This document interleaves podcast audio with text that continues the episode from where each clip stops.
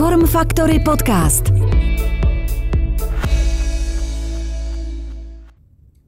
Dobrý den, ahoj, moje jméno je Kuba Hrubeš a vy už vítejte u podcastu Form Factory Fitness. V našich podcastech vám vždy přinášíme rozhovory se zajímavými hosty, kteří nám mají co říct a to hlavně o tématech týkajících se fitnessu, zdraví, sportu a i života jako takového. Někteří z nich nám navíc vypráví své příběhy, které se právě pohybu a zdraví nějakým způsobem týkají.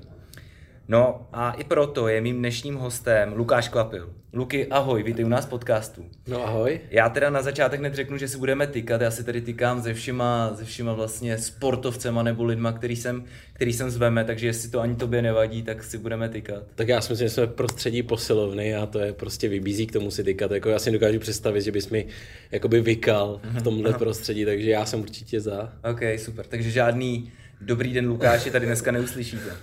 A aby si vůbec naši posluchači udělali takový obrázek, s kým tady dneska sedím a povídám si u, mikro, u mikrofonu, a, tak ty jsi bývalý profesionální voják ze speciálních jednotek.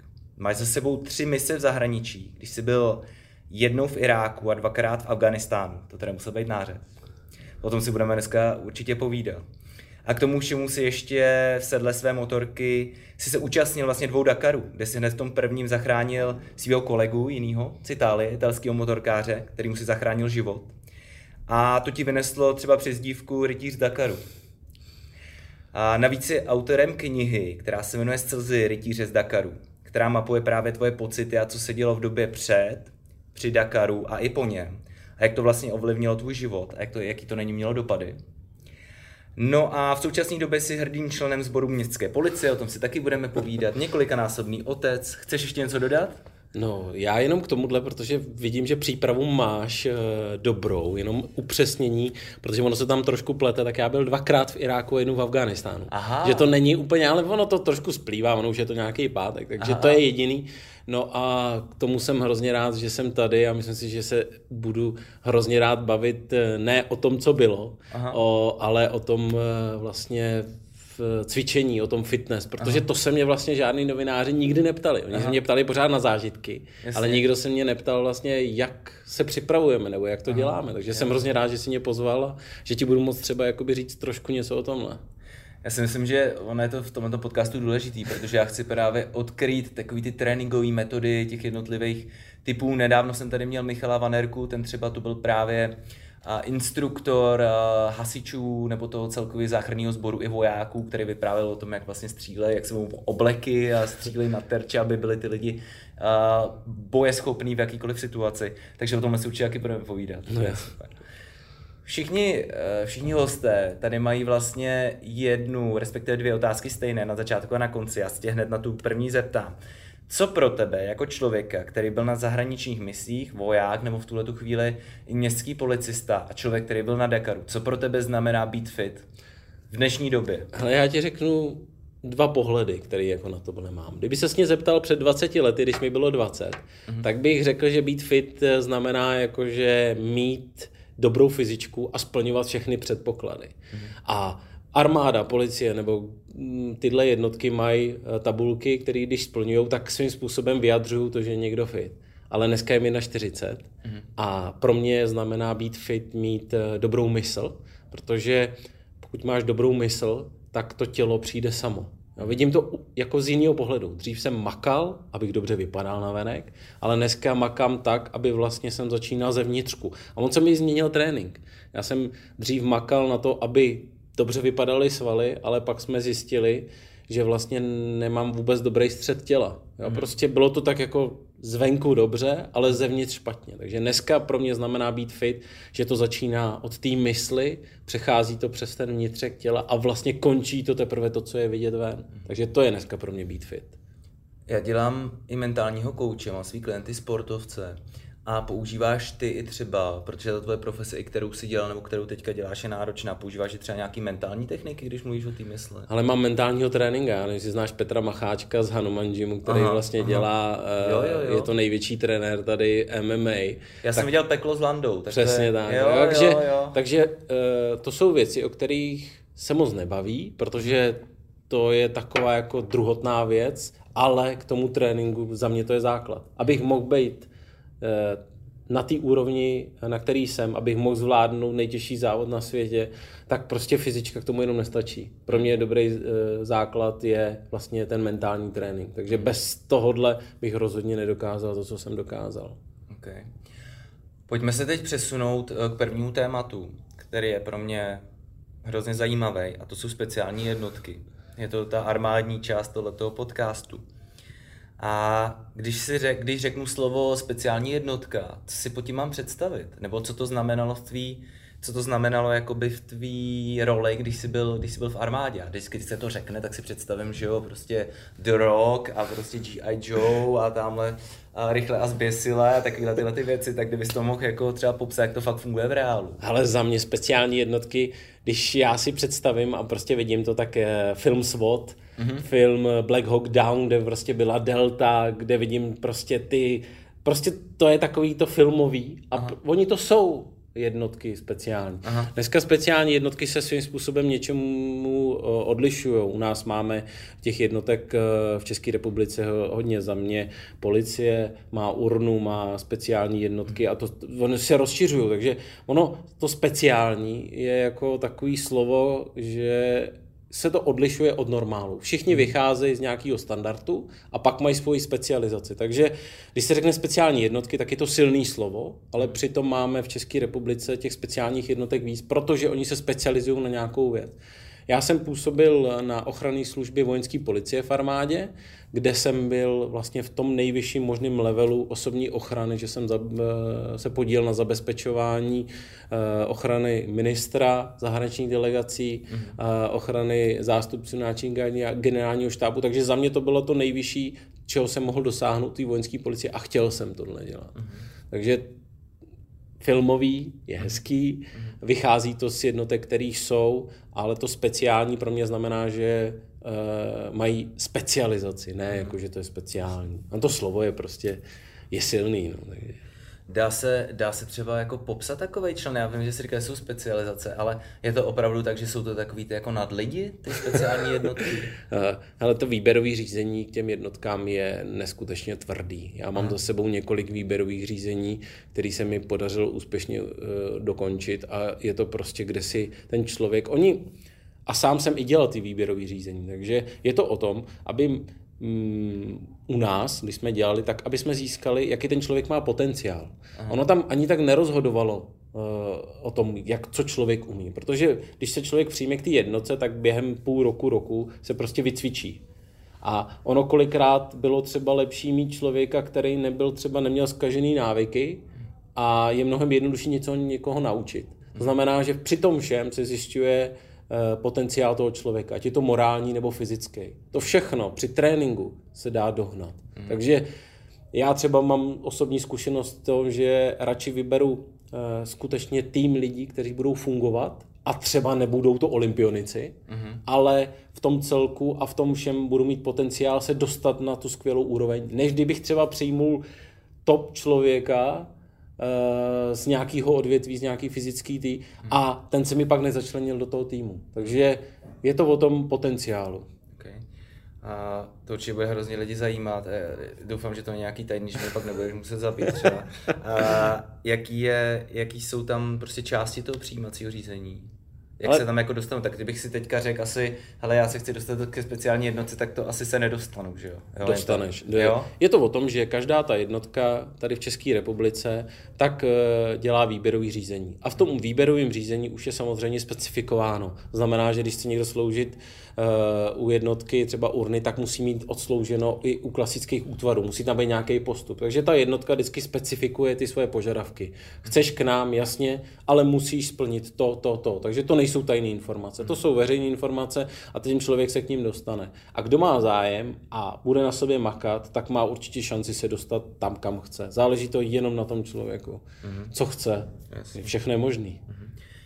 Uh, takový ty tréninky teda, no, to se píše skoro v každé knižce, když si přečteš o, o mentální přípravě sportovců, tak se tam taky tam zmínka o Navy SEALs, takový ty uh, že jo, do amerických, co oni jsou vlastně Navy SEALs, to je, to je nějaký, uh, oni jsou jako námořní, námořní. Oni jsou, oni jsou pokud já vím, tak Navy Seals, to je prostě, oni mají ten, jak se říká, eh, vzduch, eh, voda, mm-hmm. ani, ani, nějak, já teď přesně nevím, jak, jak, jak to mají specifikovaný, ale je to jednotka, kdy prostě eh, určitě si viděl spoustu dokumentů o nich, že skutečně procházejí peklem. A u nás ty jednotky mají něco podobného dělají buď pekelný týden, nebo pekelný čtyři dny, nebo každý to nazývá nějakým způsobem, ale je to o tom, že při tom cvičení a při tom výběru si ten člověk sáhne na dno. Aha. A skutečně to začíná tak, že může začínat třeba 50 žadatelů a končí jeden, dva. Hmm, hmm, a během toho cvičení, určitě to bude zajímat, není jenom o té fyzické stránce, ale tam se zkoumá úplně všechno. Jak ten člověk je schopný psychicky reagovat, jak je člověk schopný reagovat na všechny situace, jak je schopný člověk reagovat v týmu. Prostě se tam zkoumá jako člověk a jeho možný zařazení. A každá ta jednotka si hledá určitý typ lidí. Mm-hmm. Takže to je důležitý. Mm-hmm. Ale, ale rozhodně při tom, eh, při tom výběrovém řízení jako tam jako od blití až přes všechno, prostě to tam jako je. Jo, jo.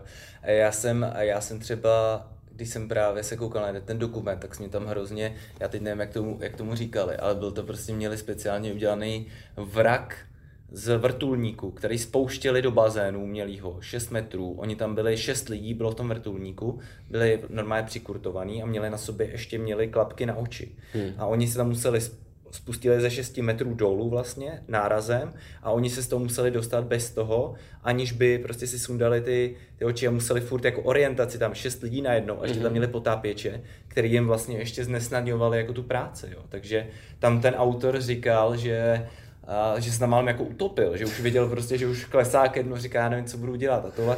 Měli jste i vy něk, něco takového, na co si jako vzpomeneš, to třeba Ale, výběrka? Jo, jo, dělali jsme, já jsem třeba se účastnil výběrový řízení k ochraně ústavních činitelů a, a samozřejmě dělal jsem i u nás, ale u těch ochranných ústavních činitelů ten pekelný týden je fakt jako, že, to, že jsme uh, tahali klády. Mm-hmm. Když spíš hodinu denně, pět dní, a mhm. vlastně pořád makáš. A já si vzpomínám, co bylo, že pořád taháš dřevo a klády. Jako tým, jako jednotlivec, jako tým a pořád to bylo, to, to se mi zaseklo úplně jakože v té mysli, kdy fakt jako takhle fyzicky makáš. Nemluvím o tom, že jsme třeba táhli pneumatiku od traktoru ve dvou lidech 10 kilometrů. A do toho jsme museli dělat jakoby práci, to, že jsme ji museli hlídat, že to byla jako chráněná osonka. Tak si představ, jak vypadá Eh, kolo od traktoru. Nesměli jsme ho valit, museli jsme ho vléci. Měli jsme k tomu jenom kus hadice a prostě to jsme mohli, jakým způsobem to bylo na nás. Ale měli jsme takovou, víš, takovou tu hadici od, eh, od hasičů a jenom kousek, aby jsme to mohli jako provlíct a táhnout. No prostě neskutečný. A teď to máš jenom jednu, takže nemůžeš ve dvou. Takže e, fakt jako mazec. Hmm aby jsme tohleto jenom uzavřeli, třeba to, to výběrko. Takže teďka jste měli tyhle ty šílenosti a z těch fyzických požadavků, kdyby to někdo poslouchal a chtěl, měl o to třeba zájem, přemýšlel, co se svým životem a tohle si říkal, hele, to by mě naplňovalo. A jsou tam ještě nějaký teda parametry, jako nějaký, já si dokážu představit, přítahy? Nebo... Ziby. Ziby. Ziby tam jsou. Jako, kdo, jako, kdo udělá pod 10 zibů, tak ani tam nechodí. Jako, jasně, no. jasně. Prostě jsou tam zhyby, kliky, sedlehy, takový ty všeobecný, co musí být na přeskoušení v armádě, pak je tam běh, je tam, eh, vlastně to je ten Kuprův test, Kuprův test. je tam to je 12 prostě minutovka. 12 minutovka, Jasně. takže eh, tohle všechno tam je, pak je tam ten stoj, eh, leh, stoj a mhm. zase do kliku, jo, jo, jo. což taky jako maze za, za dvě minuty. Takže je to taková ta silová vytrvalost, ale tohle všechno se dá, pokud člověk má v hlavě to, že to chce. Okay. Takže takže připravovat se může každý a zvládnout to jenom ty nejsilnější. No. OK, nechme tohle teďka za sebou. Myslím, že armádě teďka po tom, co si tady řekl, asi klesne počet žadatelů. No to je speciální, já si dělám srandu, já si, já si dělám legra, legraci, ale asi to musí být dobré šílený. Pojďme teďka k tomu tréninku. Aha. A dostal jsem se do speciálních jednotek a teďka ty si řekl, že za půl roku, že se tam vycvičíš. Co to znamená? Ale za mě, co jsme dělali my, tak to byl hodně crossfit. Aha. Prostě všechno silová vytrvalost. Takže crossfit jsme jeli, No a potom jsou specifikace, protože někdo dělá box, teď je populární MMA, že jo, takže, mm. takže my jsme dělali hodně box na té ochraně mm. a všeobecně bojové sporty, Musado se dělá v armádě, mm-hmm. ale každý má k něčemu blíž, teď prostě eh, ty tréninky a to MMA je prostě na, na vrcholu, takže všichni jedeme teď tenhle styl. Všichni MMA. Jako já mluvím za sebe, to, co vidím kolem sebe, věřím tomu, že spoustu kluků dělá další pěkný sporty, dělal jsem aikido, já jsem dělal třeba judo, mm-hmm. jo, takže, takže eh, jenom vidím to, že tomu sportu populárnímu je to prostě komplexní trénink, takže mm. uh, Krav Maga se jede, to prostě to jsou jako sporty, takže hodně lidí tohle dělá, co znám já, takže nebudu mluvit za ostatní, mluvím za ty lidi a co dělám já, tak jako... A ještě když se vezmeme ten tým těch lidí, ty si říkal, že je lepší, že je lepší, když každý umí něco v tom týmu, aby si sedli jako tým. Jo, je mi jasný, že tam musí umět nějaké obecní věci všichni. Tak, takhle asi ne, já spíš jako beru to, že je lepší vybrat do lidi, eh, lidi do týmu tak, aby si sedli jako celek, Jasně. než vybírat hvězdy. Jasně. Jo? Samozřejmě pokud je to jako ve fotbale, že máš jednoho jako hvězdu a všichni makají na něj, tak je to taky nějaký styl. Ale moje zkušenost je taková, že radši postavím tým lidí, kteří jako celek budou líp, než když budu mít jednu osobu, která bude vyčnívat. Takže to není tak, že ta urna tam vlastně vlítne a mají tam specialistů na teďka, nechci, aby to znělo, nemyslím to vůbec jako srandu, ale tam se jako like vyrážení dveří, druhý prostě má specializaci. To počkej, tady tě jenom přeruším, protože teď mluvíš trošku o něčem jinačím. Jasně. A ještě ke všemu o urně, kde jsem nebyl, ani jsem se tam nedostal. Sorry, sorry, sorry. Jo, takže, takže já mluvím o svojí práci, jasně. kterou jsem dělal ochranou Urna je top v České republice. Jasně. Jsou to fakt borci, jsou okay. to specialisti. Někdo dělá pyrotechnika, někdo dělá záchranáře, okay. někdo dělá střelce. V tom týmu mají rozdělený role, to znamená jeden je vyrážeč a další věci. Takže to trošku, aby jsme se nedostali někam, ne, ne, ne, kam... tohle jsem se přesně jo, chtěl zeptat. Je to o tom, že každý eh, do toho týmu, který je vybraný, tak má, by měl mít stejný základ mm-hmm. a potom má svoji specializaci ještě k tomu přidruženou. Okay. Jo, takže je to tenký let, jo, protože tyhle kluci to jsou fakt jako na to hrdí, jsme na to hrdí všichni. To znamená, že všichni jsou na skvělý úrovni a potom se nějakým způsobem rozlišují v těch svých dalších specializacích.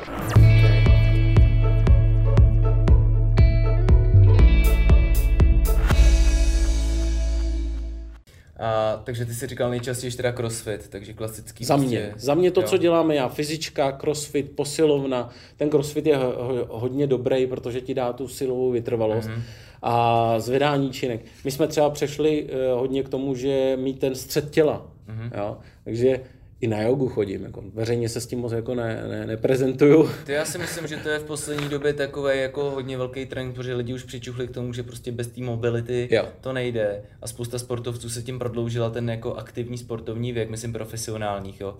Jeden z takových jako prvních lidí, u kterých jsem to zaznamenal, já nevím, jestli ty sleduješ jako člověk, který má blízko jako bojovým umění, tak jestli sleduješ třeba fotbal mm-hmm. a třeba takový Ryan Giggs, jo, ten mm-hmm. hrál někdy do mhm. svých 38 let a říkal, že to je hele díky, díky Joze, takže já si myslím, že to není vůbec nic špatného. Ale myslím si, že to jde pomalu, ale určitě víš, že všichni, co, co jsou v tomhle, tak si radši dají fotku s velkou čingou, mm-hmm. a nebo to ale rozhodně ne, jak mě tam trápí s gumou uh, fyzioterapeutka a protahuje mě, protože jsem mm-hmm. zkrácený, mm-hmm. protože jsem jako vyložený v tom tréninku trošku tohle opomínal. Mm. Takže dneska zařazuju úplně věci, které bych to body pump, jogu, plavání, chodím tady na cvičení Eh, do, do bazénu, kde cvičím prostě cviky přímo ve vodě, což je prostě super. Mm-hmm. Ale musím jako se přiznat, že tahle prezentace není na takový úplně, že, že tohle jako neprezentuju. Ale přitom bez toho v 41 letech bych rozhodně jako ne, nebyl tam, kde jsem. Pojďme se přenést eh, z tohoto kontinentu eh, do jiných kontinentů. A ty si říkal, že jsi byl dvakrát Irák, jednou Afganistán. Já jsem na začátku poplet, to si tě omlouvám, ale mně to přijde prostě oboje dvoje jako neuvěřitelný. A Jaký to tam byl?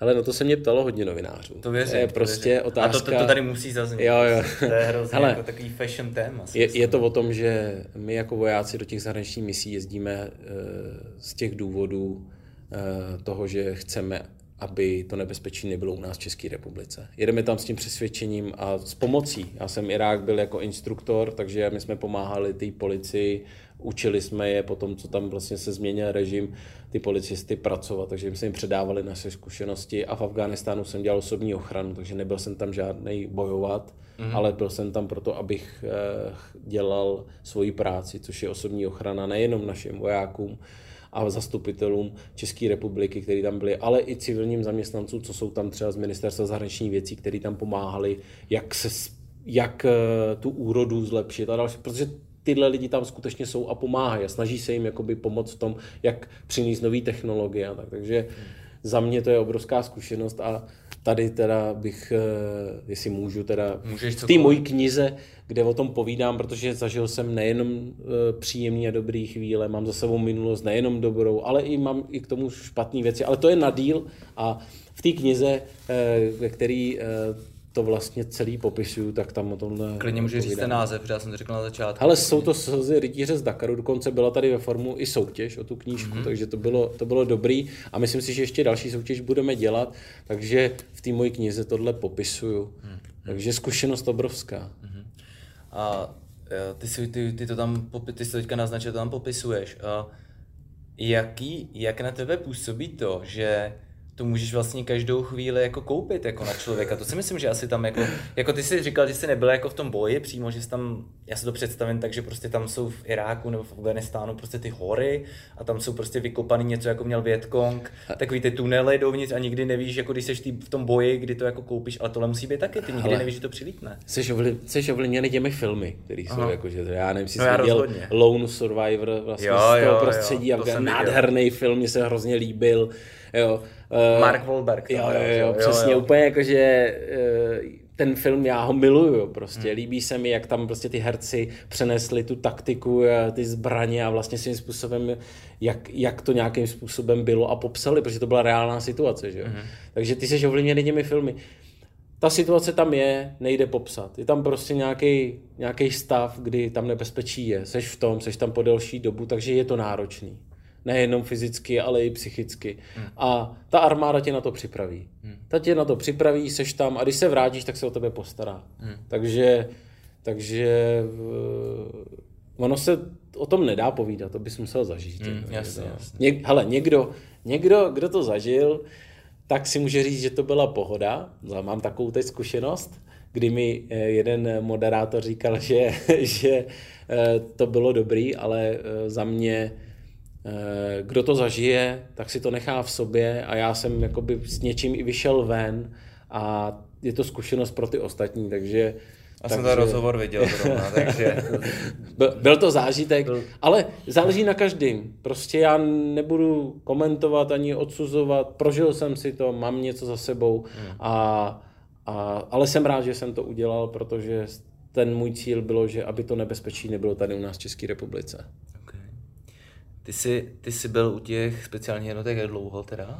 Ale já jsem nastupoval k hradní stráži, když jsem jezdil s motorkou před prezidentem. To už Aha. bylo samo o sobě skvělý. A pak jsem přešel k vojenské policii, kde jsem se vypracoval od motorkáře až na ochranou službu. Aha. Já mám za sebou 20 let služby. Aha. Takže, takže myslím si, že nějaké zkušenosti jsou. Je to specifická práce Aha. a obdivuju všechny, co jsou z jiných jednotek, protože eh, úroveň České republice ve světě a jejich jednotek je, je prostě vysoká. Mm-hmm. Současná doba, překlopme čas trošičku.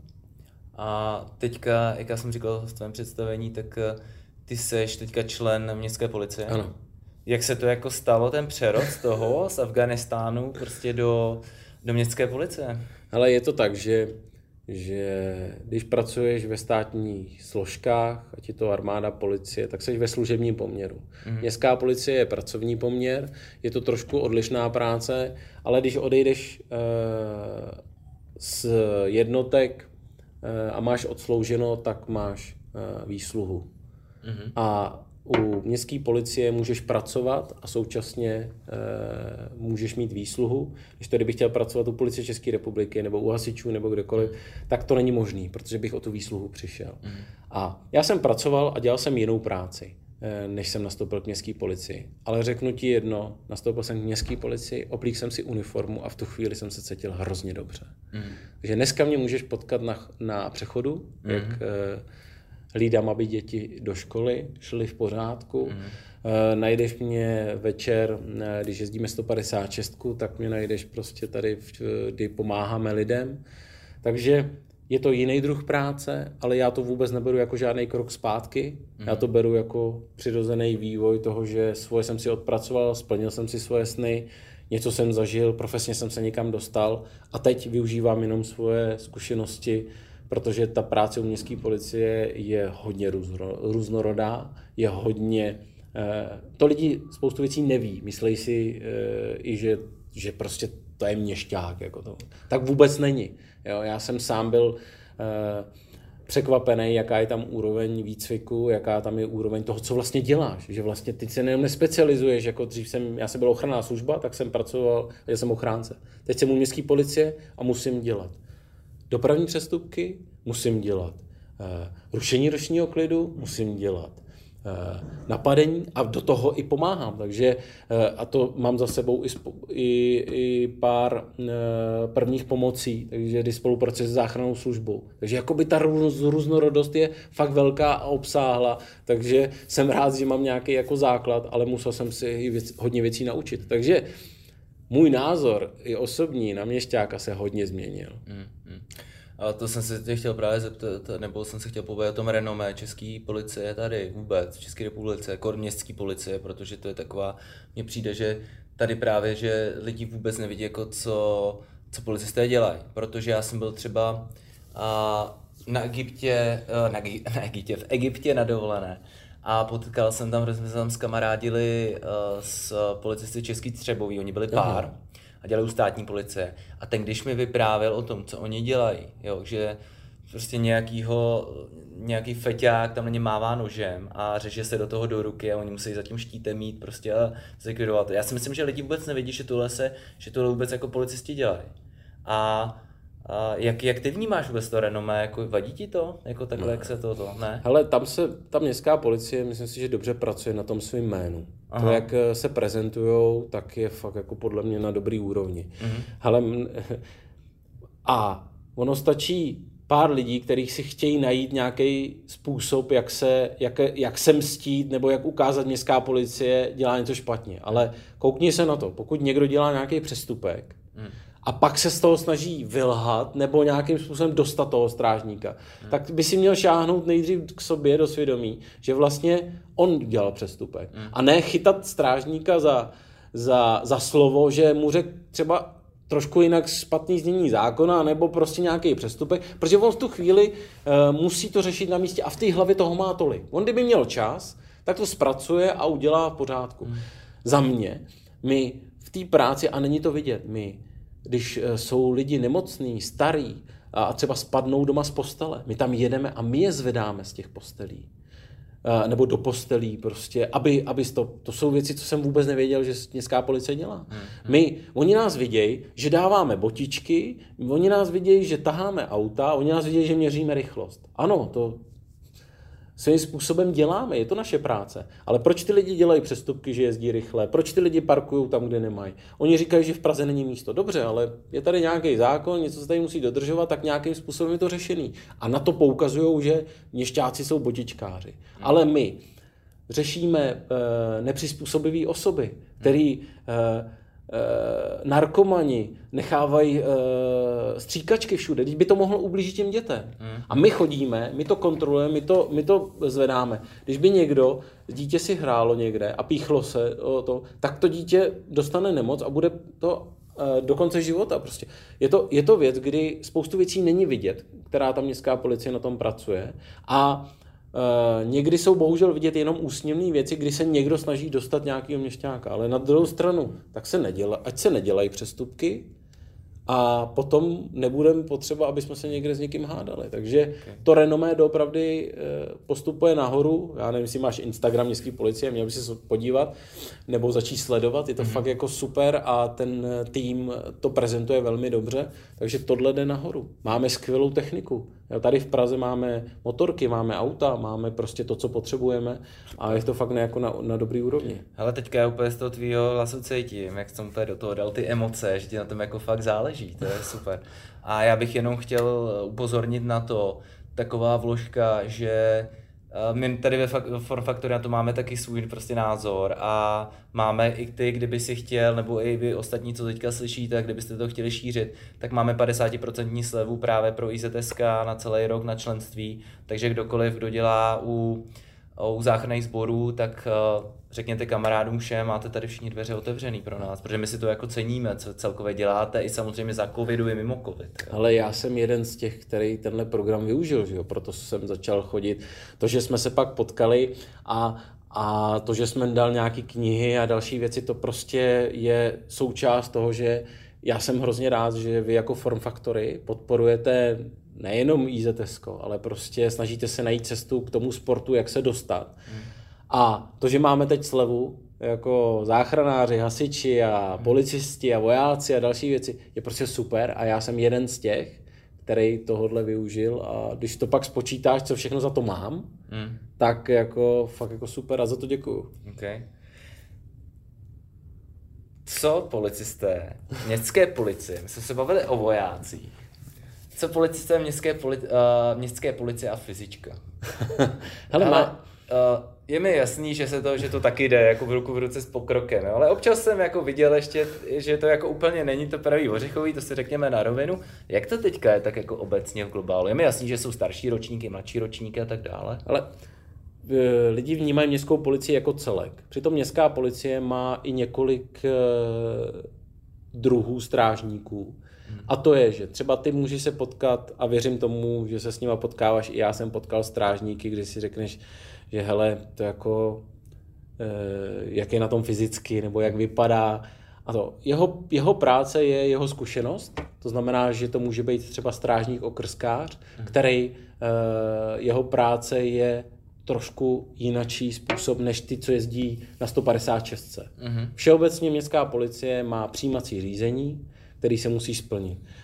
To přijímací řízení není na úrovni speciálních jednotek, mm-hmm. ale je fyzicky, eh, tím člověk musí projít. Mm-hmm. Pak má pět měsíců, eh, jak se říká, školy, mm. kdy během toho se připravují fyzicky, připravují se na zákony a další věci. Takže ten strážník, co tohle má, tak to tímhle musí projít. Takže i toho, co jsi viděl na ulici a řekl jsi, to není možný, tak i ten tím musel projít a a každý strážník má možnost cvičit, protože máme uh, instruktory, který nás připravují. Každý strážník má místo, protože máme i, i uh, posilovny, kdy se můžeme připravovat.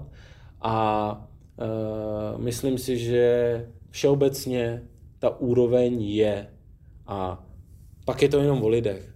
Prostě individuality se najdou úplně všude. Mm-hmm.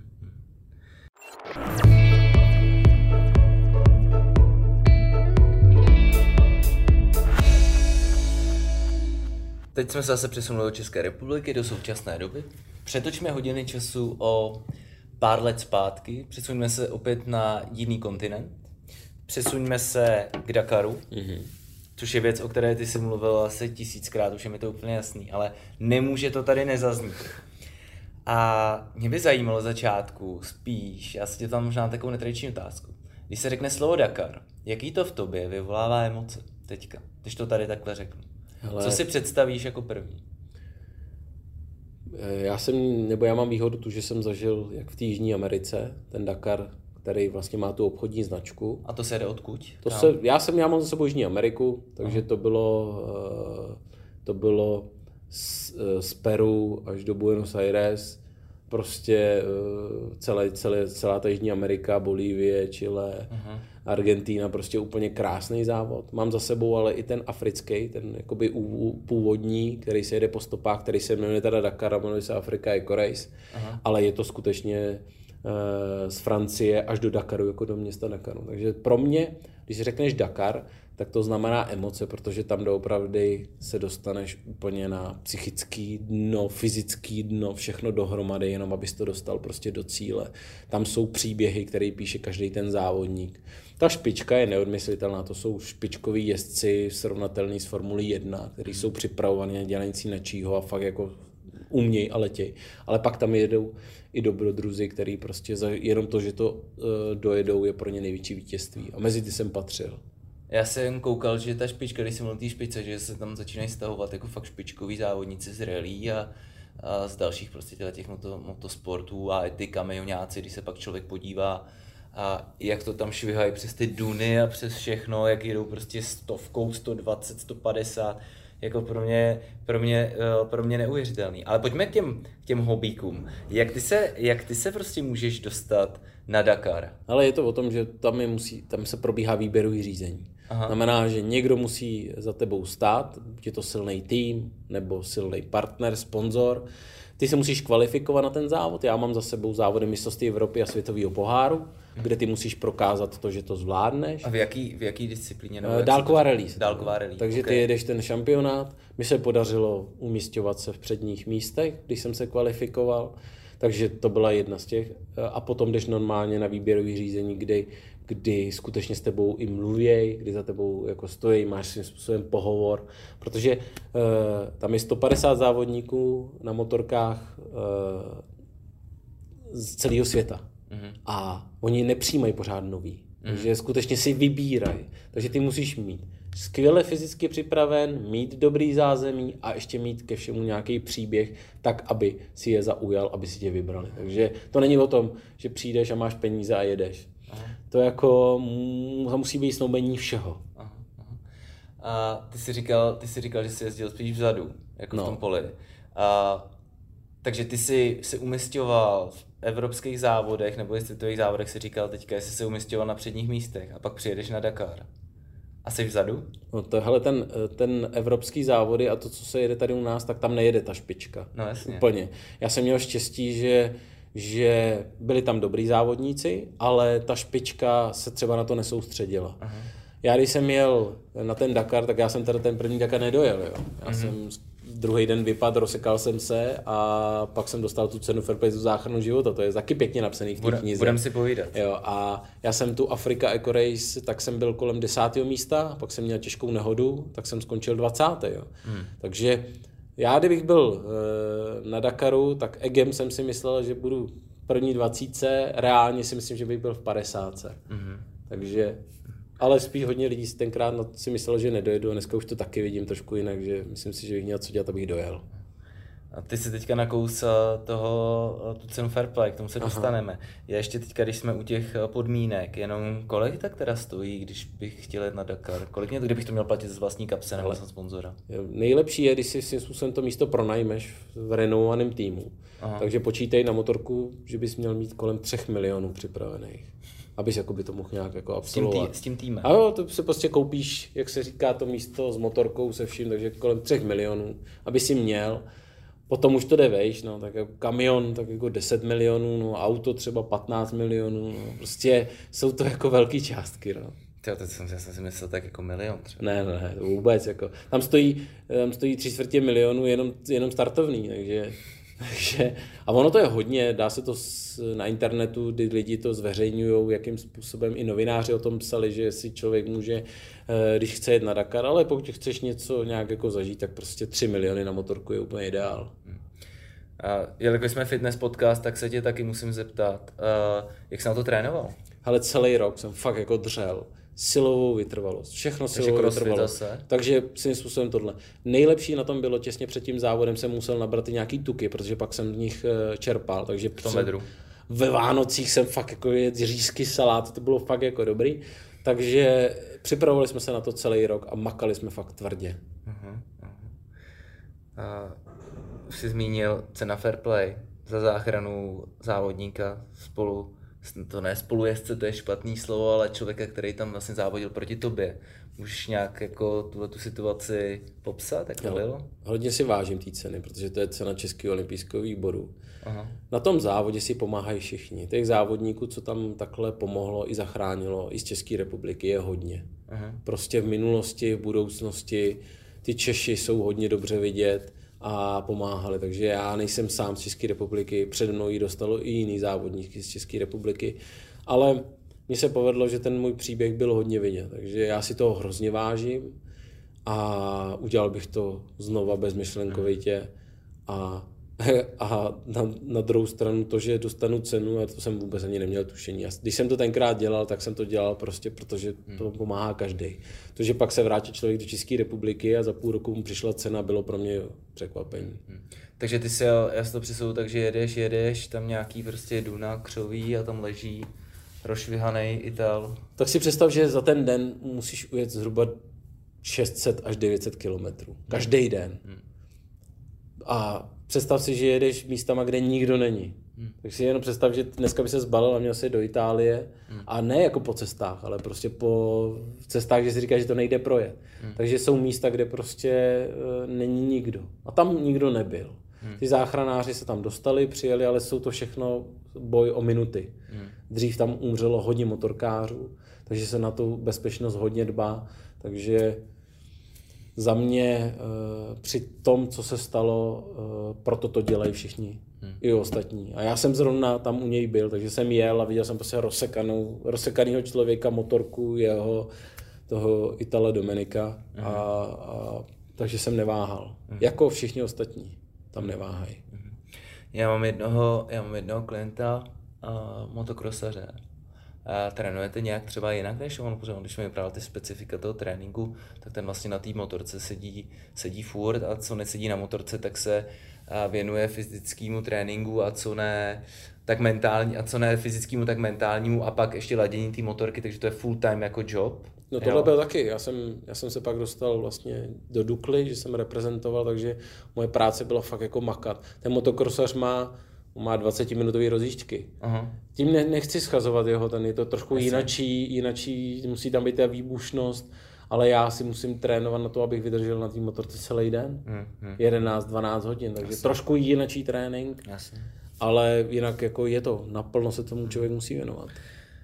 Teďka možná taková zvláštní otázka, ale pokud bys měl srovnat Afganistán, Irák versus Dakar, eh, můžeš to vzít z jakýkoliv strany, jestli prostě počasí, jestli prostředí, psychická odolnost? Hele, za mě Afghánistán nejlepší, protože jsme byli ve výšce 3300 metrů. Aha. Nebo 2600. Teď bych se možná, no prostě byli jsme víc jak 2000. Aha. Takže určitě jako trenér je ti jasný, že v tomhle prostředí vysokohorským se mnohem lépe tvoří červený krvinky přenos. Takže já po, po misi pěti měsíců v Afghánistánu jsem měl neskutečnou fyzičku. Mhm. Takže já, když se na to podívám z tohohle hlediska, tak eh, v Afganistánu 24 hodin nepřetržitě posilovna, ale americká posilovna. Takže si dokážeš představit, jak to vypadalo. No to nám řekni, jak to vypadalo. Úplně skvělý. Přístroje, že jsem nevěděl ani na co jsou.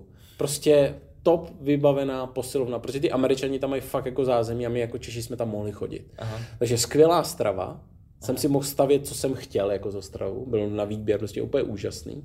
A úplně úžasné jako zázemí posilovny. Ty američani dostávají veškerou suplementaci zadarmo v rámci toho všeho. My jsme si to kupovali, ale zase za zvýhodněné ceny, protože oni tam mají ty PX, jim tam neplatí daně, takže to bylo úplně skvělé. Takže tu práci jsme udělali, ale ve volném čase jsme měli skvělé místo na trénování. A ještě ve vysokorském prostředí úplně skvělý. Mm-hmm. Takže za mě nejlepší Afghánistán na to, abych se fyzicky mohl připravit. A ale když jsem odjížděl po těch pěti měsících, tak jsem vypadal teda tisícká límny, když jsem tam měl. Prostě ta fyzička byla úplně někde jinde. Mm. A ty americký vojáci, když to takhle řekl, je tam nějaký rozdíl mezi evropskými a americkými vojákama třeba tý, jako jak jsou našlapaný takhle, protože ty amíci se furt považují jako ve světě, když to takhle řekne právě kvůli těm filmům jako za takový ty jako nad lidi. Je tam něco takového, nebo jsou to stejný chlapy, jako je prostě Ale... pohoda, tým? Ale samozřejmě ne, viděli jsme tam frajery, který měl prostě uh, ruku jako já, jako já stehno, prostě hmm. fakt jako oni držou, hmm. mají k tomu predispozice. Mm-hmm. Prostě to tak je. Mm-hmm. A e, všeobecně jsou tam fakt jako lidi, co když už jsou v armádě a v udělech jednotek, tak prostě to cvičení je jejich životní styl. Mm-hmm. Takže e, já jsem viděl jenom jakoby všechny, který je baví cvičení, který se tím odreagovávali a svým způsobem to byl životní styl těch lidí, takže za mě úplně super. My, jak jsem říkal, jsme od nich hodně dobře cenění. Česká republika a její jednotky jsou všeobecně ve světě v tomhle prostředí armádním na vysoký úrovni. Ale jsou tam, že byly tam různé jednotky z jiných států a prostě jsou to vojáci, takže vypadali jako dobře. No. Super. A my se pomalečku blížíme ke konci. Já bych se tě chtěl zeptat, protože teď jsme se zase vrátili zpátky k armádě, ono je to hezký, protože jsme to tak pěkně jako propojili a uzavíráme ten kruh. Chtěl byste něco zkázat jako lidem třeba, kteří sní o tom buď to jít na vojenskou misi, nebo naopak třeba na, můžeme tomu říct, mise Dakar. Taky dobře mi to přijde, že to je oboje dvoje velmi nebezpečný a velmi těžký a na fyzickou i mentální odolnost a náročný. Takže chtěl bys něco takhle třeba tím zkázat, který o tom přemýšlej? Hele, já jsem vyrost na filmu jako Karate Kid. Aha, já, jsem vyrost na filmech prostě tohohle typu roky a další věci. Znamená, že ty filmy nejsou jenom nějaký kliše o tom, Aha. že člověk, když chce, tak všechno dokáže. Jasně. To je realita. Aha. Samozřejmě k tomu člověk musí mít i trochu štěstí, protože já jsem to štěstí měl, že zrovna si mě někdo všimnul. Já znám spoustu lidí kolem sebe, co mají skvělý potenciál, ale nedostali tu šanci. Mhm. Takže za mě, kdo má zájem o tu práci, bude se zajímat, tak ať si za svým jde. Ať nekouká na ostatní. Já jsem v tom mém příběhu z toho Dakaru potkal nejenom příjemný a hodný lidi, ale potkal jsem i lidi, kteří mě nenáviděli za to, co dělám. A to se člověk potká. Pořád jsou to jenom lidi a mají svoje názory. Ale je důležitý být hrdý sám na sebe, věřit v sám sebe a prostě jít si za svým. A pak je prostě možný všechno. A já jsem se na Dakar dostal a neměl jsem žádný sponzory, peníze velký a tak. Prostě šel jsem si za svým, mm, nějakou daň jsem za to dal, z něčeho jsem se taky poučil, ale vzkazu všem lidem je, že pokud budete chtít vy sami a dáte do toho všechno, tak je možný prostě dosáhnout toho cíle, který jste si jako ukázali. To bylo hezký, to bylo, to bylo pěkný, to bylo pěkný, pěkný zakončení, takový jako motivační, myslím si, že, že to hezky, hezky zakončilo tohleto naše povídání. No. My ještě než úplně skončíme, uh, tak je tady druhá otázka, kterou mají všichni stejnou. Já ji neznám dopředu, je to jedna otázka na mě, tak jestli jsi něco připravil, jestli se chceš na něco zeptat třeba, nebo takhle. Je, jako tebe na, na jako, jako mě, je, jo, jo. No hele, já když jsem tě viděl, tak uh, přišel člověk, který prostě vyzařuje příjemný, něco, něco příjemného ze sebe mm-hmm. a je vidět, že cvičíš. Jako jo. No. Já bych trošku chtěl vypadat jako ty, tak jenom jestli, protože já mám problém ten, že já potřebuji zubnou břicho. Jasně. Prostě makám, jde mi všechno. Tak jestli bys měl třeba jakože nějaký uh, zkušenost nebo doporučení, to mě zajímalo, jak jako jet na to, Hele. abych sundal to břicho. Hele, já ti to já ti řeknu, jak cvičím já, jo. Já od mala, nebo třeba od puberty, tak jsem měl vždycky problém s tím, že jsem klasický prostě piknický typ a na mě si lepí tuky, když nadechám vzduch, takže Aha. já doopravdy si jako řeším jídlo. Protože jo. podle mě břicho se dělá v kuchyni, to je jo. prostě realita. A já za stolik neposiluju. Já třeba posiluju dvakrát denně teďka. A doopravdy musím pálit. Takže mm. já chodím běhat, hraju mm. tenis, hraju fotbal, mám prostě, vidíš, na ruce mám hodinky jo, teďka, mám pás a prostě já musím pálit kalorie. Jakmile bych nepálil kalorie, tak to břicho budu mít taky. Jo, to je u mě to opálení kalorií. Takže já všem lidem, kteří prostě, i kteří nás poslouchají, kteří mají třeba problémy s tím, že nabírají hodně, mhm. jo, jak tu pasivní, tak tu aktivní hmotu, jak tu, tak svaly, tak bych doporučil prostě co nejvíc pálit a vychytat si jídlo. Hmm. Já vím, že to je alchymie, že je to těžký, že je to občas, eh, občas i trošku oběť, ale myslím si, že je spoustu dobrých jídel, o kterých lidi třeba nevědí, typu prostě síry nebo hmm. různé věci, které třeba si myslí, že jsou tuční a tak dále. Hmm. Ale já prostě jedu low carb, nejedu keto, ale jedu prostě low carb, mám to tak dlouhodobě a mám různý prostě přírodní prostředky typu mate a takovéhle věci, jo, to je takový jo. celý systém, který jedu. Můžeme se o tom pak pobavit, tak to nenatahujeme už. Ale jako doopravdy je to o tom pálení té energie a abych tomu tělu dával dobrý palivo. Jo, super. Pak to jako, pak to jako funguje, funguje dobře. Já jsem nikdy nechtěl být nějaký jako velký hodně, Aha. protože já jsem původně hrál uh, fotbal, pak jsem vesloval hrozně dlouho a na tom veslování, na tom fotbale každý sval jako se počítá téměř do negativa, protože jako ho musíš okysličit, kort na to veslování, kde prostě závodíš 6-7 minut, tak to je šílený. Takže takhle, takže jídlo a spoustu kalorií spálených každý den a, a, a, a jedem. Tak dík. Jo, nemá pak se o tom, kde můžeme popovídat. tak jo, a přátelé, tak tohle byl Lukáš Kvapil. A já si myslím, že jsme si moc hezky popovídali, že aspoň jste zjistili, jaký jsou specifika třeba Dakaru, jaký jsou specifika uh, příjmu a vůbec života uh, ve speciálních jednotkách. Luky, já ti moc krát děkuju za tvůj čas. Vy kdybyste se o Lukášovi chtěli toho dozvědět víc, tak jak už jsme říkali, tak má svoji knížku, která se jmenuje Slzy rytíře z Dakaru, doufám, že to říkám správně, jo, jo. A která je normálně prodejná, už ji mám objednanou, takže můžu vám doporučit to samý, protože jsem čet úryvek a zaujalo mě to. A vy sportujte, poslouchejte naše podcasty a já doufám, že se uvidíme a možná už i respektive obráceně, že se uslyšíme možná už i uvidíme, protože připravujeme i zprostředkování skrz video. No a pokud byste chtěli vy, vy, vidět, jak vypadá Lukáš, tak se můžete podívat na naše stránky, a, a kde budeme mít společnou fotku, a nebo ho stačí zadat do Google, protože on je docela známá osobnost, takže vám tam, takže vám tam kdykoliv vyjede. Takže ještě jednou, sportujte, mějte se krásně a sportu, sportu zdar a Dakaru zvlášť. Děkuju. Měj díky se hezky a díky, že jsi přišel. Díky, ahoj. Form Factory Podcast.